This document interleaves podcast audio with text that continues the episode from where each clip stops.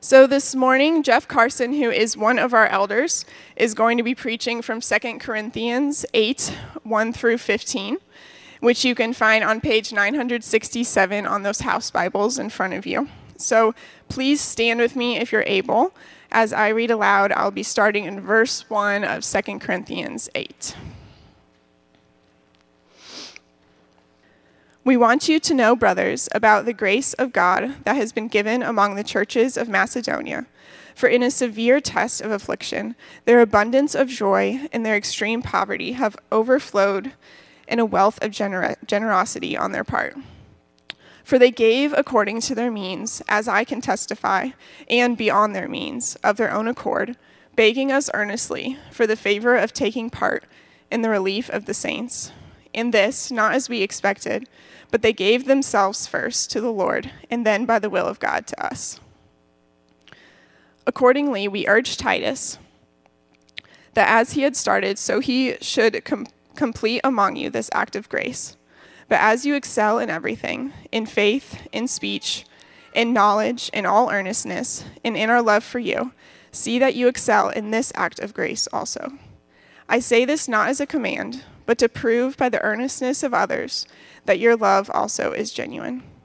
For you know the grace of our Lord Jesus Christ, that though he was rich, yet for your sake he became poor, so that you by his poverty might become rich. And in this matter I give my judgment. This benefits you, who a year ago started not only to do this work, but also to desire to do it. So now finish doing it as well, so that your readiness in desiring it may be matched by your completing it out of what you have.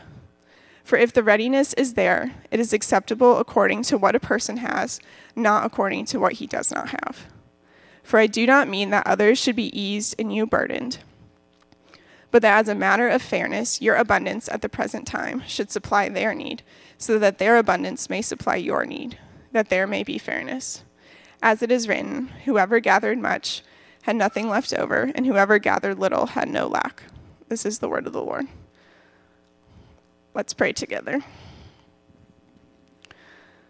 Father God, I thank you for your goodness to us that never ends. And I pray that this morning you would give us soft and humble hearts. I pray that you, it would be your words coming through Jeff today as he preaches to us. I pray that you'd give us the assurance of your steadfast love and your faithfulness, and that we would know that that would never run out and that you would teach us what it means to trust you with all of our being. In your name we pray. Amen.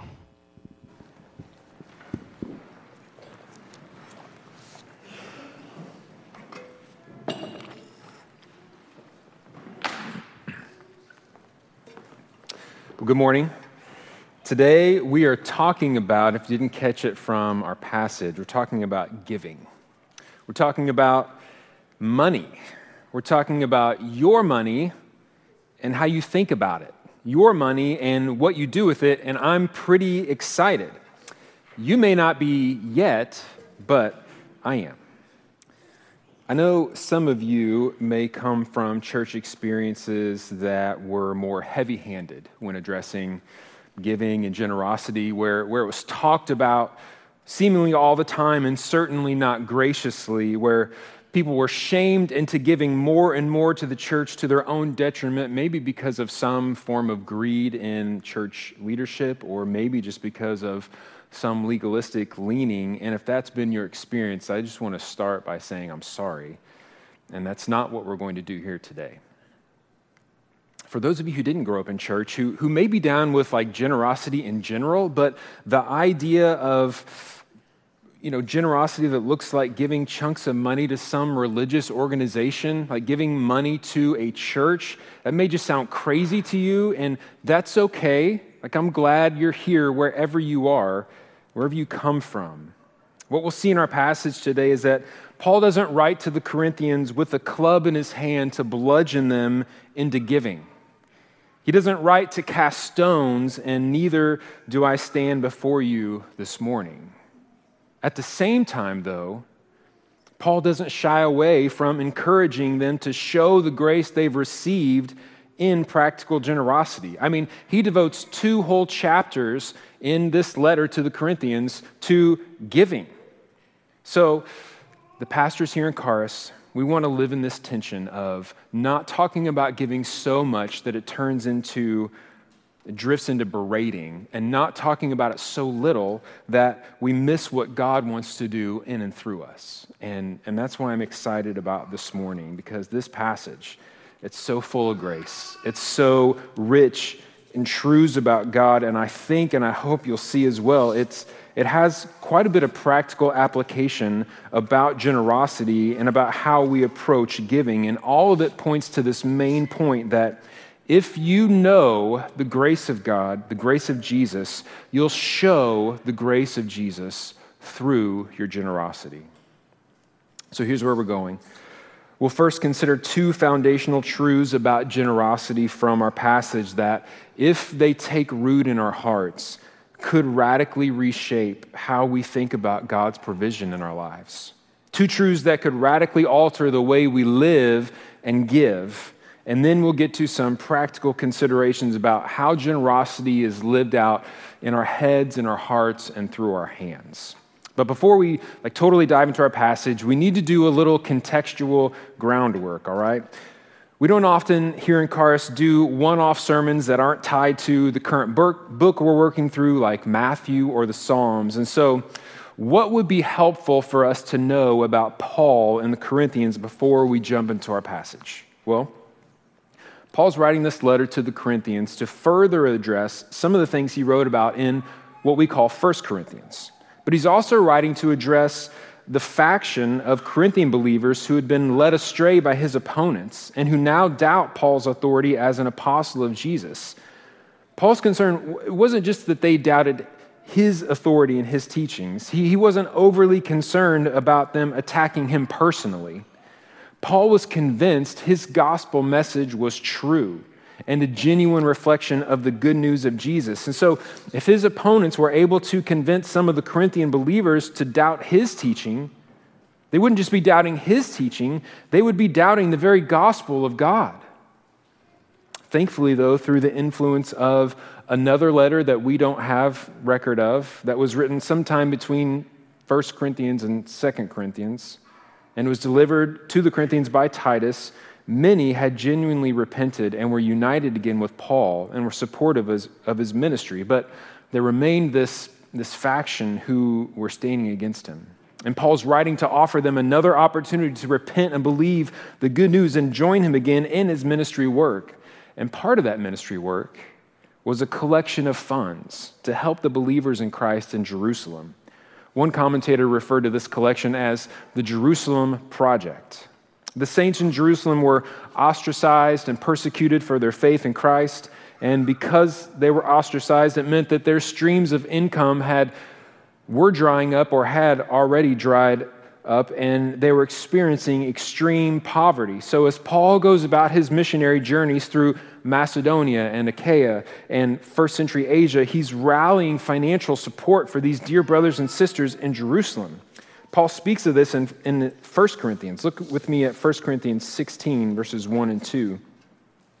Now, concerning the collection for the saints, as I directed the churches of Galatia, so you also are to do. On the first day of every week, each of you is to put something aside and store it up as he may prosper, so that there will be no collecting when I come.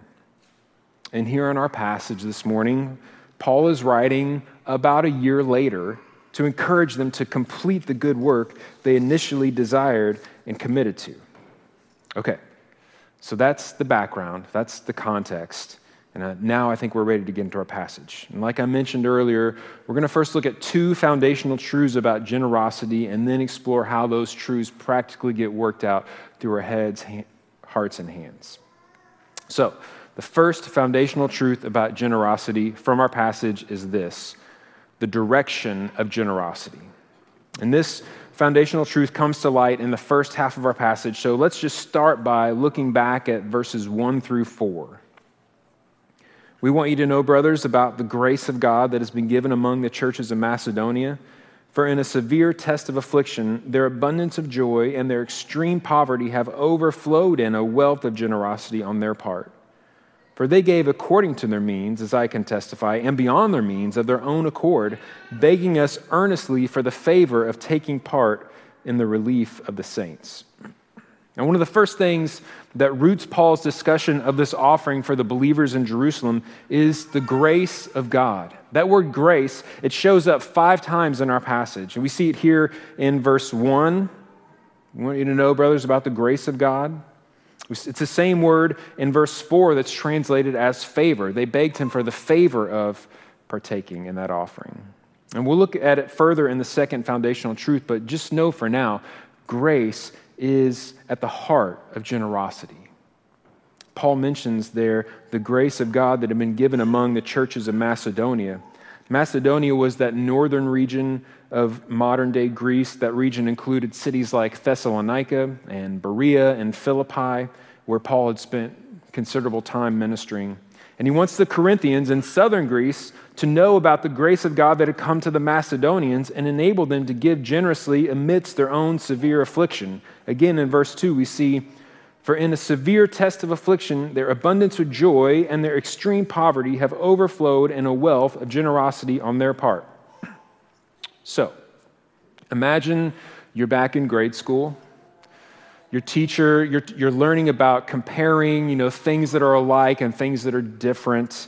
And your teacher says, okay, class, which of these is not like the other? Abundance of joy, extreme poverty, and a wealth of generosity. Which of these doesn't belong? Well, it's pretty obvious, right?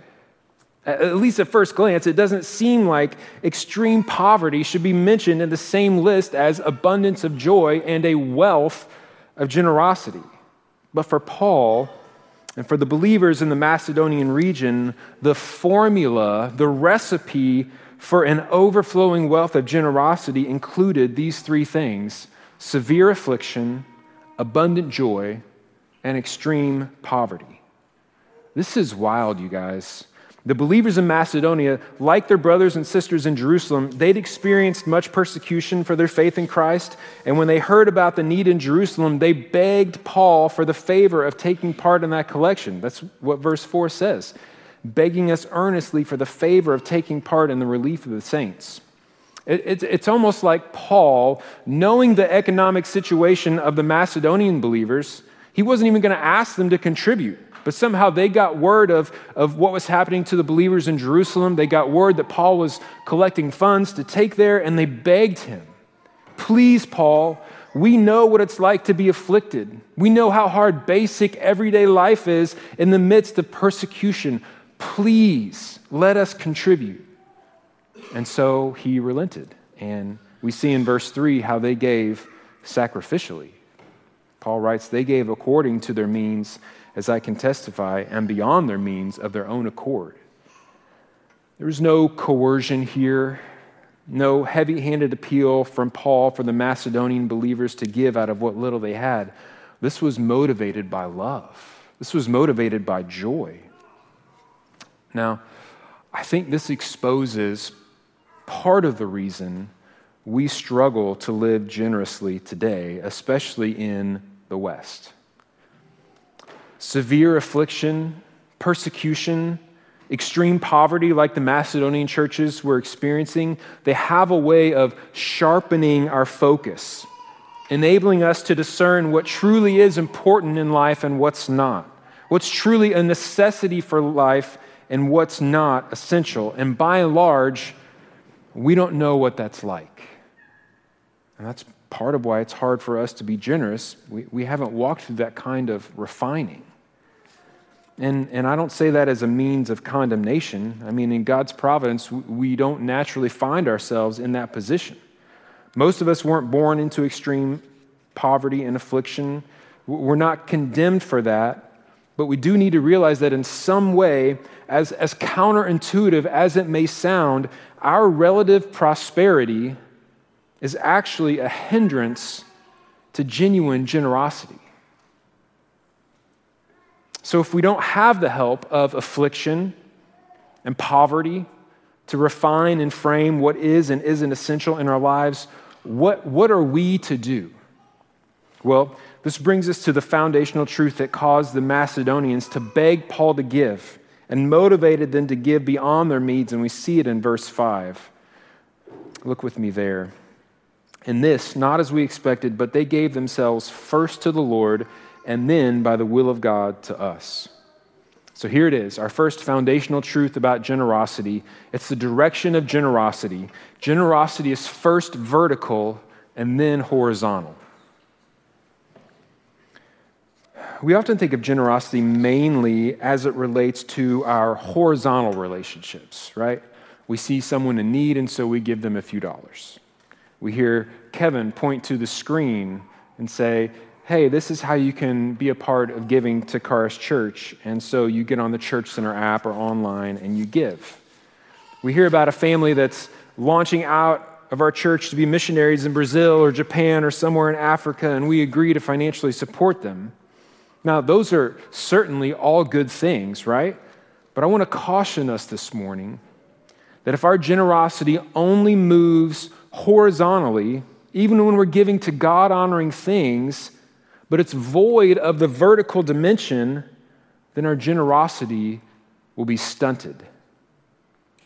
Just assuming the, the vertical dimension is covered because it's a good cause without actively engaging the God of all grace can stunt the work that He wants to do in you and through you. God honoring generosity is first vertical and then it's horizontal. It starts with the commitment to God, a recognition that God, I am yours. Everything I have is yours. I give myself to you today. I give myself to you in this moment as I'm about to make a decision about giving or spending. And then, after that vertical dimension of generosity is set, God honoring generosity asks, How would you have me direct the money and the time and the talent and the energy you've given me? Paul says the Macedonians gave themselves first to the Lord and then by the will of God to Paul and his ministry first to the Lord, and then by the will of God to the believers in Jerusalem through Paul and his ministry. Generosity is the horizontal extension of the vertical grace we've experienced from God. We give ourselves first to the Lord, and then we ask for wisdom about the what and the to whom and the how much. I wonder how many of us approach our resources and our spending in that way. God, here it is. All I have is yours. It's from you. How shall I direct it today? How shall I direct it this month, this year? Like I mentioned before, I, I, believe this foundational truth, if it takes root in our hearts, it has the potential to radically reshape the way we live and give.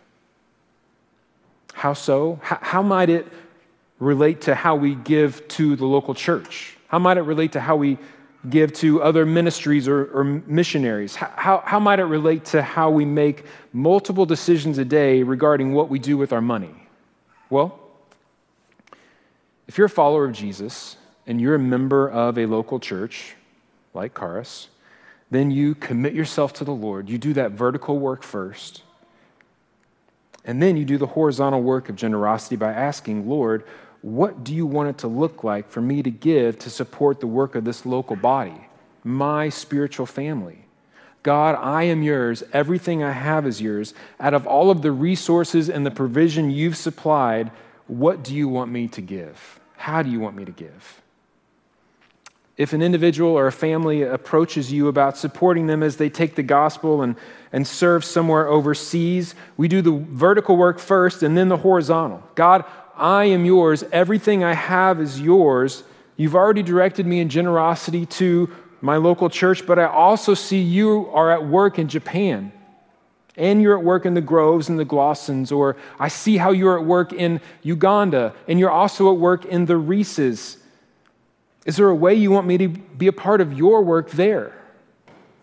I know David and Heidi and their boys have made the rounds visiting all of our missional communities to talk about their move to Uganda and what God is calling them to be a part of there. Here's how this foundational truth shapes our perspective on giving to support missionaries like this. The thing is, the Reeses aren't just asking you They're not just asking us as their church family to give them money. They're asking you to ask the Lord if He wants you to be a part of what He's doing in Uganda. As great as the Reeses are, and they're awesome, and I hope that many of us will contribute financially to what they're doing, it's not just about the Reeses, it's about what God is doing. And I know that may sound like a distinction without a difference, but there's a huge difference. Generosity is first vertical and then it's horizontal. So, what about the dozen everyday decisions we make about directing our money? Well, when you get an email from Amazon letting you know that Prime Day is here, you present yourself first to the Lord God, I'm yours, everything I have is yours. And then you ask, is it even wise for me to open this email and follow these links to see all of the possible deals that I might miss out on? When I speak about the direction of generosity, I'm not, I'm not just talking about like, here are two boxes you need to check off before you spend your money. I'm talking about an orientation of our hearts Paul situates generosity in the context of the normal Christian life. Look with me at verses 6 through 7. Accordingly, we urge Titus that as he had started, so he should complete you, complete among you this act of grace. But as you excel in everything, in faith, in speech, in knowledge, in all earnestness, and in our love for you, see that you excel in this act of grace also. Just like you excel in these other aspects of your faith, excel in generosity also. Just like you present yourself first to the Lord and then to others in faith, in speech, in knowledge, and in love, do the same in your generosity. Okay, so that's the first foundational truth of generosity. Let's move on to the second the motivation of generosity. Let's keep reading in our passage in verses 8 through 9. I say this not as command but to prove by the earnestness of others that your love is love also is genuine. For you know the grace of our Lord Jesus, that though he was rich, yet for your sake he became poor, so that you by his poverty might become rich. So, Paul is writing to encourage the Corinthian church to finish collecting the contribution they'd committed to for the Jerusalem saints. He's not commanding them, he's exhorting them. He'd encouraged them with the example of the Macedonian believers who gave generously in their affliction and poverty. And now he encourages them, the Corinthians, to prove, to demonstrate their love is genuine by their generosity. For the Corinthians, their contribution to the Jerusalem project was an opportunity to show that their love for God and that their love for Paul and their love for the believers in Jerusalem, it was genuine.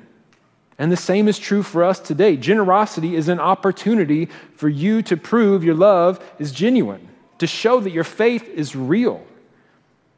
Your generosity, it doesn't earn you God's love and favor, it shows you've already experienced it in Christ. And that brings us to our second foundational truth about generosity the motivation of generosity. Our generosity naturally flows out of God's generosity toward us.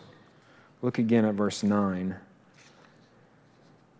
For you know the grace of our Lord Jesus Christ, that though he was rich, yet for your sake he became poor, so that you by his poverty might become rich. Read that first part again. For you know the grace of our Lord Jesus Christ. For you know. It doesn't say, for you know about the grace of our Lord Jesus Christ. Like, I'm sure you've heard about this before. I'm sure you know some of the details. I'm sure you could recite some true things about the grace of Jesus. No, Paul says, For you know. That word know there is all over the New Testament, and its Hebrew equivalent is seen all throughout the Old Testament. And it's not just knowledge about, it's knowledge through experience the way a husband knows his wife through years of intimate experience, the way a child knows its mother. It's tangible, it's felt, it's transformational experience with another. And how was that grace of Jesus displayed? proven for the Corinthians and for us. He who was rich became poor for us so that by his poverty we might become rich. This verse is it's loaded with just theological goodness. Keep yeah, it's on the screen there. In it we see the pre-existent Christ, right? He was rich. He existed in his heavenly riches before coming to earth in human form. We see the incarnation. Yet for your sake he was made poor. He condescended to us, leaving his privilege and his position at the right hand of the Father, coming to the earth in human form. And we see our justification. He became poor so that you, by his poverty, might become rich. This is the great transfer that took place on the cross, whereby he took our sin and we received his goodness and were granted all spiritual blessings through his perfect life. This is the good news of the gospel. Brothers and sisters, embrace this true motivation for generosity. And for those here who don't yet know this grace, like the offer for you is, is there to turn this morning from your rebellion against God and to embrace this Jesus. Generosity is a real life picture of the gospel of grace. When we had done nothing to earn it or deserve it, Christ stepped out of his riches into our poverty so that we might be del- delivered from our poverty, poverty to his riches. Experiencing new life in Christ, it rightly orients our hearts toward generosity. To be generous with our material wealth, it, it's just the natural outworking of Christ's generosity with his spiritual wealth. And not only Christ's spiritual wealth, but the loving material provision that we receive from the Heavenly Father. Our generosity naturally flows out of God's generosity to us. It's the visible evidence of the invisible grace of God. If, if we had received nothing from the Lord, then it would make sense for us to not live generously, right? If we've received nothing from the Lord, then it would make sense that we wouldn't really understand generosity. But if we have received from the Lord grace and mercy and love and provision, then it only makes sense to show it in our generosity. If you take if you only take one thing away from this sermon, take this please. It's the main point. If you know the grace of Jesus, you'll show the grace of Jesus through your generosity. If you know it, you'll show it. There are pressing needs, material and spiritual needs, all around us today. There are pressing material and spiritual needs in this very church, in our neighborhood, in our community there are pressing needs in the body of Christ, locally and globally. And God's plan for meeting those needs is the generosity of His people. He can direct His resources in other ways, but the main way He works in the world is by meeting needs through His people. If our hearts have experienced the riches of Christ and salvation, then our hands will be opened in generosity. I love old hymns. Many of you are familiar with the, the hymn, Jesus Paid It All. The chorus goes, Jesus paid it all, all to him I owe. Sin had left a crimson stain, he washed it white as snow. Now, there's a, a there's a way to read or sing those words that's heretical, right? That totally goes against the gospel and the grace. And it sounds something like, Jesus paid it all. Now I have a huge debt to pay back. And so I'm going to work the rest of my life on earth trying to pay him back for what he's done for me. I owe it to him. But, friends, that is not the gospel. The right way to read and sing those words is this Jesus paid it all.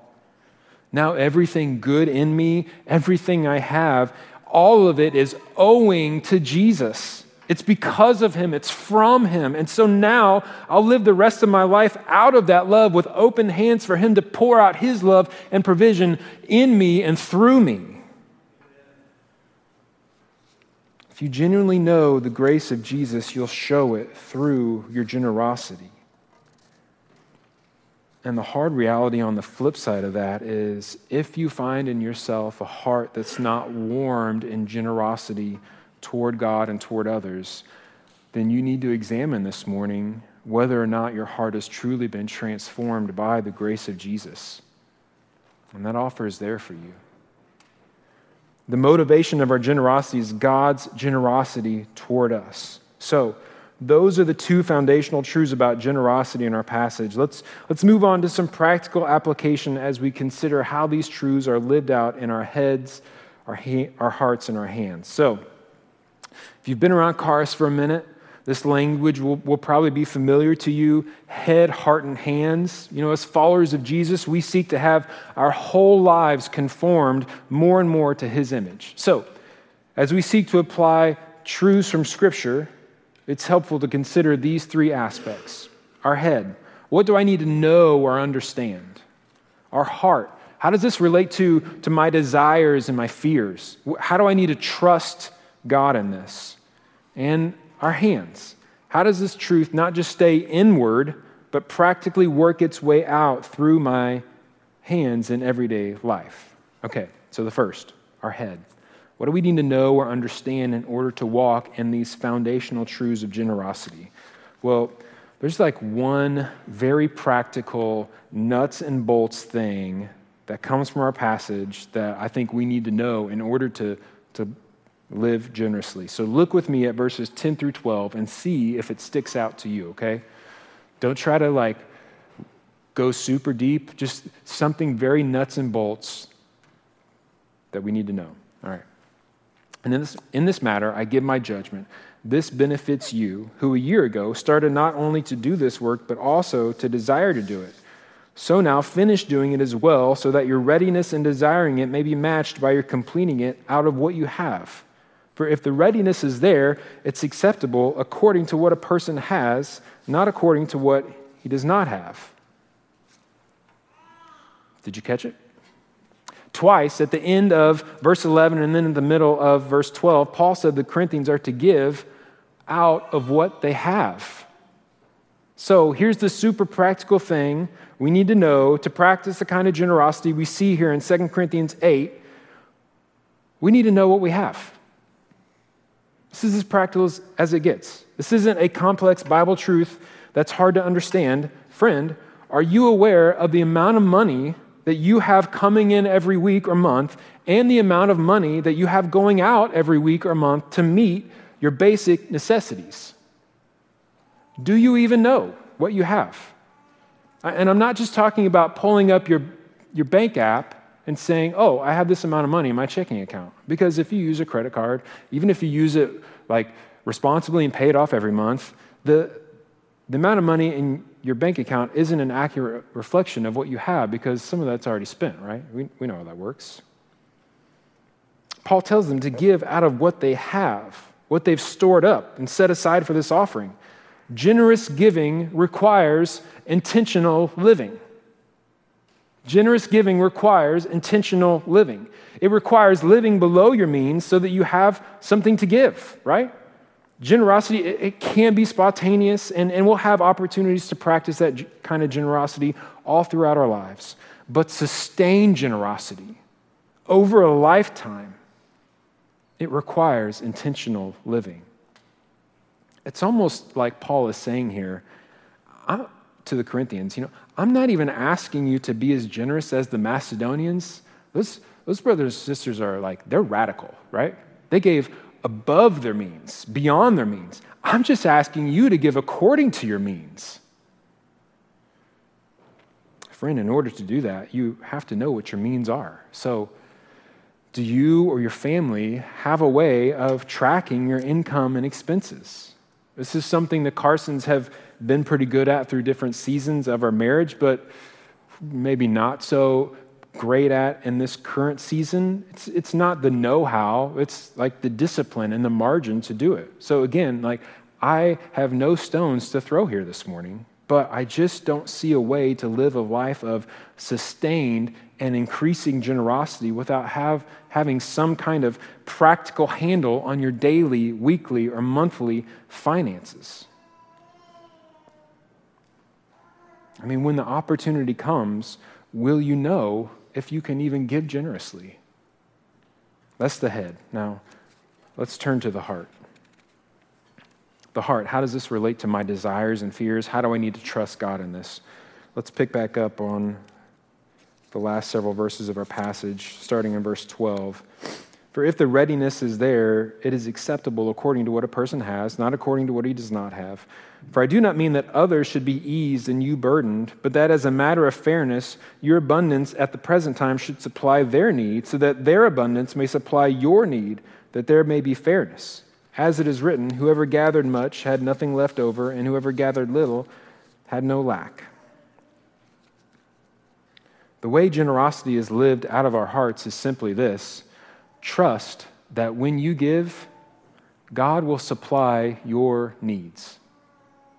Trust that when you give, God will supply your needs. Notice verse 14, you can see it there on the screen. It doesn't say, Your abundance at the present time should supply their needs, so that their abundance may supply your wants, that there may be fairness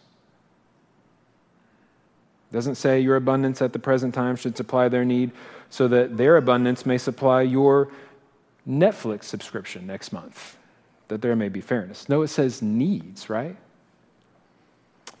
When I saw that email from Amazon on Tuesday, like, I, mean, legitimately, an email comes through about all the Prime Day deals. Do you, and we, we buy a fair amount of things on Amazon, right? Like, probably a lot of you. But do you know what I needed from Amazon on Tuesday? Amidst all of their Prime Day deals? What I needed? Nothing. There wasn't one thing on Amazon that I needed. But what about all those amazing deals that I might miss out on for things I don't need? I don't want to miss out on those, right? I know that can sound humorous, or maybe it sounds piercing. But that's where a lot of us live in our relative prosperity. All the while, basic human needs go unmet all around the world and even in our backyard. If you know the grace of Jesus, you'll show the grace of Jesus through your generosity. And in order to live generously, the posture of your heart has to be one of trust. Giving generously can be hard, right? It could be scary. When you're writing the check or about to hit submit on the online giving form, it's natural for fear to creep in and wonder if, if I give this money, will there be enough money next month to take care of my needs? But, brothers and sisters, the Christian life is one of trust. It involves giving and receiving from the Lord and from one another. That's what being a family means. Generosity, it isn't a solo endeavor, it's a family pursuit. So, do you trust Him enough to be generous? Now, notice how Paul concludes our passage in verse 15. He says, As it is written, whoever gathered much had nothing left over, and whoever gathered little had no lack. Now, this is taken from Exodus 16, where God tells Mo- Moses how he's going to provide food for his people in the wilderness by raining this magical bread from heaven called manna. Right? The people were to go and gather every morning what they needed for that day, except on the sixth day, they were supposed to ga- gather double portions. They had enough for that day and the Sabbath. And every day, God was faithful to provide for them their daily bread. Brothers and sisters, as we open our hands in generosity, let's trust the God who has a long track record, a long history of faithfulness and supplying exactly what his people need. He is faithful and he will provide.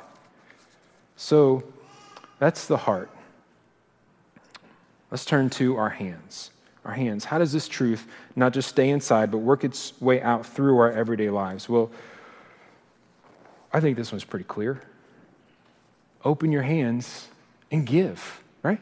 Open your hands and give.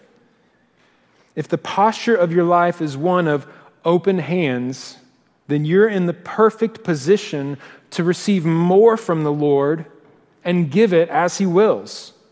But if your hands are closed toward His work in the world and closed toward meeting the needs of others, how will they receive more from the Lord to meet your needs? Closed hands aren't able to receive. Closed hands are an evidence of a closed heart toward God. And friend, that's a scary position to be in. Now, if you grew up in church or you've been around church for a while, you may be sitting there wondering, Jeff, how could you get to the end of a 40 minute sermon and not say the T word one time? Guessing most of you know, a lot of you know what that T word is, right? Tithe. The word tithe literally means tenth. Paul didn't direct the Corinthians in how much to give, and so I didn't feel like I needed to, from this passage, direct you in how much you're supposed to give either. But that principle of the tithe is from the Old Testament when God's, God directed his people to set aside a tenth for his specific purposes. And likely they set aside multiple tithes out of what they had. And so, you know, we question well, are we commanded to tithe still today? Um, as you survey the Gospels and the rest of the New Testament, you don't see like a real explicit command saying, yes, you're still supposed to tithe today. I do think if you consider Jesus, even through our Matthew study, and you consider the law of love and liberty and how he says, oh, you know, time and time again in Matthew 5 and 6, you've heard it said, and then he quotes something from the law, but I say, he goes even further. And so I don't come this morning with a, a law, but m- maybe the tithe is a good place to start. And that may sound crazy to some of you. But I believe, like, uh, I can just speak from our family. God has proven, proven himself faithful time and time again to supply our needs as we've tried to walk in generosity. So that's a like that's really is a decision between you and the Lord. And if you've got questions about that, I'm going to be on the side stage later. But the invitation this morning is really the same as the invitation of every sermon. Will you trust God? Will you trust God? Will you trust Him with your money? Will you give generously to meet pressing needs locally and globally for the glory and the fame of God? Will you do the hard work of intentional living that's required for sustained, generous giving? Will you take that first step today, this week? Paul's writing to keep this need in front of the Corinthians, and, and I'm preaching this morning to keep this need in front of you, brothers and sisters. Like, do I want, do, do I think the Lord wants you to give generously to your local church? Absolutely, yes. And if you're a member here in Karis, do I want us to make strides together, side by side, as individuals and families, in increasing and, and increasing generosity and support of the ministry God has given and called us to here in Karis? Absolutely. But as your pastor, I, I don't come with any motivation to guilt you into that. It's for your good, it's for His glory. Won't you join us? If you're here and you've been visiting for a while, but you haven't totally bought into, you know, really being a part of Karis and membership, would you, would you consider that? We have a vision to be a blessing to the city, a blessing to this neighborhood, a blessing to the world for the glory and the fame of God, but it will require God's people giving generously to bring that to reality. And would, so, would you join us? Not just so that you can give your money, but because you need a local gospel family some way, somehow. And this local gospel family needs the unique contributions from people just like you. If you know the grace of Jesus, you'll show the grace of Jesus through your generosity. And pray with me. God, thank you for your grace.